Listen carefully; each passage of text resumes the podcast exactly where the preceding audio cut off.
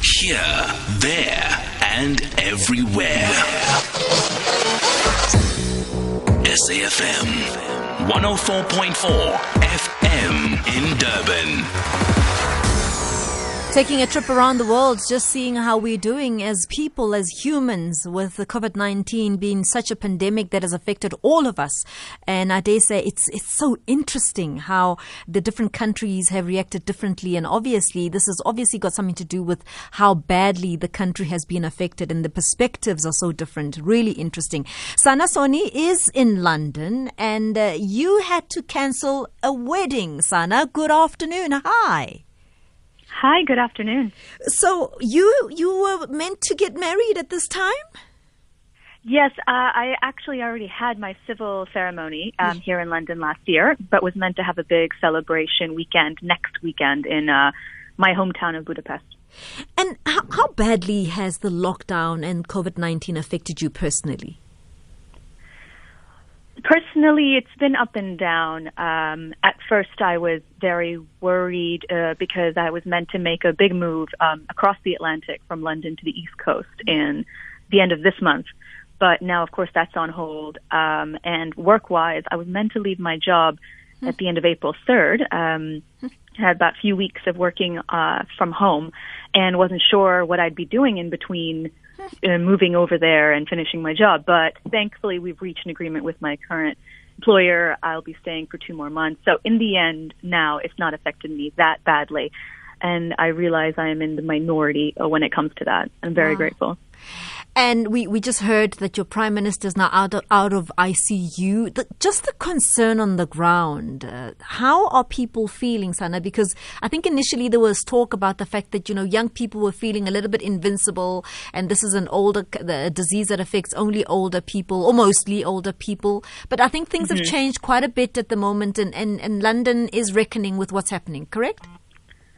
Very correct. Uh, again, because I am locked up inside, I'm a little bit outside London with my family. I don't know what it's like quite in central London, but speaking to lots of friends and keeping up with social media, I can see that younger people are also taking this very seriously.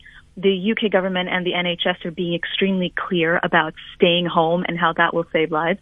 And I'm grateful for that as well because it means it, it makes a big difference and we can tell. And they're also very clear to us in telling us how difficult uh, the medical staff mm. is uh, mm. how difficult it is for them right now to to constrain to restrain this because mm. they are dying, mm. they are sick, and it's something we have to pay attention to. That puts us all on our toes. I think that makes us realize that this is more important than any individual sort of what you want to do. Did it take time for everybody to really buy into the fact that you all have to be responsible about this? I think it's um, a little bit. Uh, I think generally compared to other countries, I think the UK caught on relatively quickly. Okay. Uh, maybe about two weeks or so, in my kind of view. Mm-hmm. But uh, of course, there were outliers. But for the most part, again, the uh, the the uh, advice to stay home and save lives is so ubiquitous mm-hmm. and it's everywhere. So it has now permeated everyone's lifestyle. And even I have seen older people who were previously feeling like maybe it was a bit overblown, I can still go out shopping, have now stopped doing that just in terms of yourself and you know you you had plans everybody had plans you were going to get married for goodness sake the mood and and the I suppose everybody's mood eventually affects your personal mood. How are you feeling? You are, as you said, lucky to still have a job. Um, yes, you cancelled your wedding plans, but how are you feeling being locked up and and all that anxiety? I think many people have been talking about also depression or feeling down or all those emotions. How are you feeling? Well, once again, I am so lucky. I am in a house with my parents. Uh, we're all supporting each other. We keep the mood light. My parents are used to being home anyway, being a little bit older. Uh, we have windows. The weather is finally getting better. We sit outside a lot. Mm. I exercise a lot. I'm keeping up my own personal hobbies. I'm looking at future uh, job opportunities in uh, different ways in that in the way that this uh, pandemic has affected my own industry and how this has changed and how my skills will need to change as a result. Hmm. So there's there's so much going on for me. It's actually a very busy time. Um, in the beginning, in the first week or so, when I was working from home, which was about March 16th, even though the Prime Minister's official uh, advice to stay home and the lockdown started March 23rd, um, that first week was very difficult um, to adjust to what was happening around the world because the news was just coming hard and fast, and every country was slowly going to, into lockdown, and these numbers were just so scary. Now, um, for better or for, for worse, I've kind of settled in a little bit to this new lifestyle. Um, these numbers are starting to affect me less, but I don't want that to happen personally.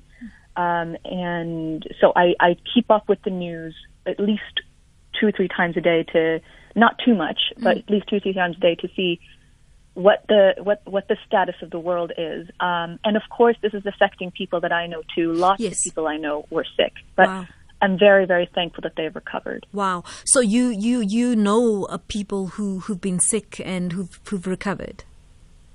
Yeah, yeah, they they were very ill. Um, not ill enough to go to the hospital. Mm-hmm. They didn't need ventilators. They didn't have trouble breathing, mm-hmm. but they were they had high fever. They were coughing in some instances, and they were in bed for days, maybe a week, mm. uh, because they had no energy to do anything. And and the support for those people, what was it like? Well, uh, luckily for them, they also have partners, family around, and uh, the internet is full of information, of course. And the UK government and NHS keep everyone very much informed on what to do and how to stay safe and what to do if you're feeling like you're coming down with symptoms. But in the beginning, there were lots of complaints about ambulances not arriving mm. or the NHS not taking people's symptoms seriously enough, um, and uh, people having to show up at accidents emergency or ER um, in order to be taken seriously. Those I have seen have died down a little bit now. I'm not sure if this is because, you know, a big hospital was built in southeast London yes. within a week, which is remarkable. I saw that. So, or, just so, what would be mm-hmm. the procedure if you felt that you had symptoms? Would you call, or would you have to go to the hospital? What we've been told to do here is, I would and we would uh, see how it's progressing. Yeah. We would keep note. I keep careful note of anything weird that's going on in my body mm-hmm. and in anything my parents. Mm. Um, if I can't breathe, then is the only time I will actually call 999, which is the emergency number. Okay. And and then someone would what come to you or or how would it work? I'm really not sure. I haven't heard, and I would like to think that an ambulance would come pick me up yeah. and securely take me over to a hospital, but I am not sure.